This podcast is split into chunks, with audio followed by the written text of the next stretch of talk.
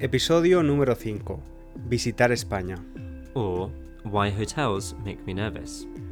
Hola estudiante, estás escuchando Spanish for False Beginners. Although the rest of this episode will be in Spanish, we want to let you know that you can read the free transcript of this episode, both in Spanish and English, on www.spanishlanguagecoach.com. If, while you listen to the podcast, you find this a little challenging, don't give up. Go and read along with the transcript online. En esa misma página web también vas a poder memorizar las flashcards de vocabulario para aprender las nuevas palabras que vas a escuchar en el episodio. Entonces, ¿de qué vamos a hablar hoy, mi inglesito? Pues como casi siempre, he elegido otro tema relacionado con mi ansiedad social. Lo de las vacaciones y la necesidad de reservar habitaciones.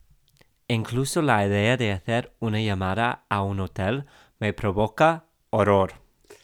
Ah, sí, pues te resulta complicado hacer cosas de esa forma en general, ¿no? Lo que siempre me ha parecido extraño. Cuando nos conocimos te vendiste como una persona con mucha confianza, seguridad en ti mismo. Pero incluso en inglés, prefieres que yo hable con desconocidos, alguien a quien no conocemos. Por ejemplo, el camarero o camarera de un restaurante. Sí, esperar que se me da bien organizar cosas. Soy bueno organizando vacaciones, por ejemplo, pero generalmente prefiero que otras personas hagan las cosas que requieran hablar con alguien, con un desconocido. Mira, si soy honesto, yo también soy un poco así. Es una cosa de nuestra generación. Somos millennial. Y por ejemplo, no nos gusta hablar por teléfono. Hoy mismo me he enfadado un poco porque quería darme de baja de un periódico online. Me inscribí hace unos meses y casi nunca lo uso. Así que quería darme de baja. Darse de baja de un servicio es lo opuesto a inscribirse. El caso es que la única forma de darse de baja era llamar a un teléfono y hablar con una persona. Estamos en 2022. ¿Por qué? ¿Y qué ha pasado al final? Pues que he llamado, he hablado con una chica muy profesional llamada Laura y me ha hecho una oferta muy buena que no he podido rechazar. He aceptado la oferta. Ahora voy a pagar la mitad del precio cada mes durante seis meses. Soy un gran negociador. Ya veo. Es verdad que tú también eres un poco tímido y que a los millennials no nos gusta hablar por teléfono, especialmente en otro idioma. Otra cosa que me preocupa mucho cuando viajo es que haya alguna persona, alguien que tenga un apartamento en Airbnb, que tenga alguna conducta un poco discriminatoria con las personas LGTBI, lesbianas, gays, transexuales, bisexuales e intersexuales. Quiero decir, personalmente, yo creo que la gente tiene el derecho a creer lo que quiera, pero me preocupa que me rechacen o echen de su Airbnb, o incluso que simplemente cree un ambiente incómodo. Claramente pienso que yo tengo el derecho de alojarme en algún lugar u otro, pero me pone incómodo. Me acuerdo que me contaste que antes te escondías cuando reservabas un Airbnb con tu eh, primer novio, para que no supieran que erais una pareja de chicos. Sí, me da vergüenza ahora, pero sí lo hacía. Hacía que él fuera solo para recoger las llaves, para que el huésped no supiera que éramos dos chicos. Estaba loco, pero quizás hay alguien escuchando que me entienda. Entiendo esa preocupación en algunos países, claro, depende. Bueno, hoy vamos a aprender algunas frases muy útiles cuando hacemos una reserva en un hotel. Vamos a hacer un roleplay que el inglés ha preparado. ¿Empezamos? Hola, buenas tardes.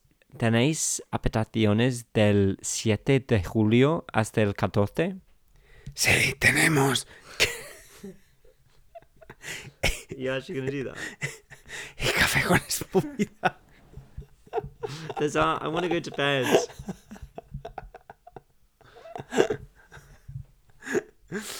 Ok. Sí, tenemos. ¿Quieres reservar solo la habitación, media pensión o pensión completa? ¿Cuál es la diferencia entre media pensión y la pensión completa? La media pensión incluye también el desayuno y la cena. Con la pensión completa tienes las tres comidas incluidas. Desayuno, almuerzo y cena. Ah, perfecto. Estamos interesados en la media pensión entonces. ¿Se paga un depósito con antelación? Sí, un depósito de 20% con antelación una semana antes de la reserva. ¿Tienes algún otro requisito específico? Pues me gustaría una habitación con una cama extra grande e idealmente un balcón. Y dado que vamos en julio, aire acondicionado. Bien, bien. Todas nuestras habitaciones incluyen aire acondicionado. ¿Algo más? Em, pues mi novio es vegano. ¿Tenéis opciones veganas para el desayuno y la cena? Mm, Hola. ¿Quieres decir tu novia es vegana? Veo que no eres nativo en español y quizás no has usado la palabra correcta. No, no, mi novio. Señor, lo siento mucho, pero no puedo confirmar esta reserva. Va en contra de todos nuestros principios y valores. Eso es inmoral. Estamos en España. No hay ninguna posibilidad de que podamos acomodar en este establecimiento a un vegano. Dile a tu novio vegano que no es bienvenido aquí hasta que deje su estilo de vida destructivo y de hippie y comience a comer jamón serrano. Good day to you. Bueno, ¿qué te ha parecido este roleplay que te he escrito? A ver, para aprender el vocabulario de cómo reservar un hotel, está bien, pero no es representativo de España. Hay muchas personas em, vegan friendly y hay cada vez más y más restaurantes vegetarianos y veganos. Pues eso sí es verdad.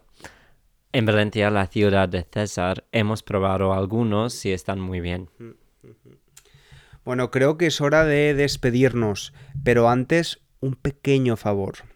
Recuerda que la mejor forma de apoyar, de ayudar con la continuidad del podcast es escribiendo un comentario, una valoración. Si nos escuchas en Spotify, también puedes dejar unas estrellas. En English, give us some stars, please. Muchas gracias por escucharnos hoy. Nos escuchamos en el próximo episodio. Un abrazo grande.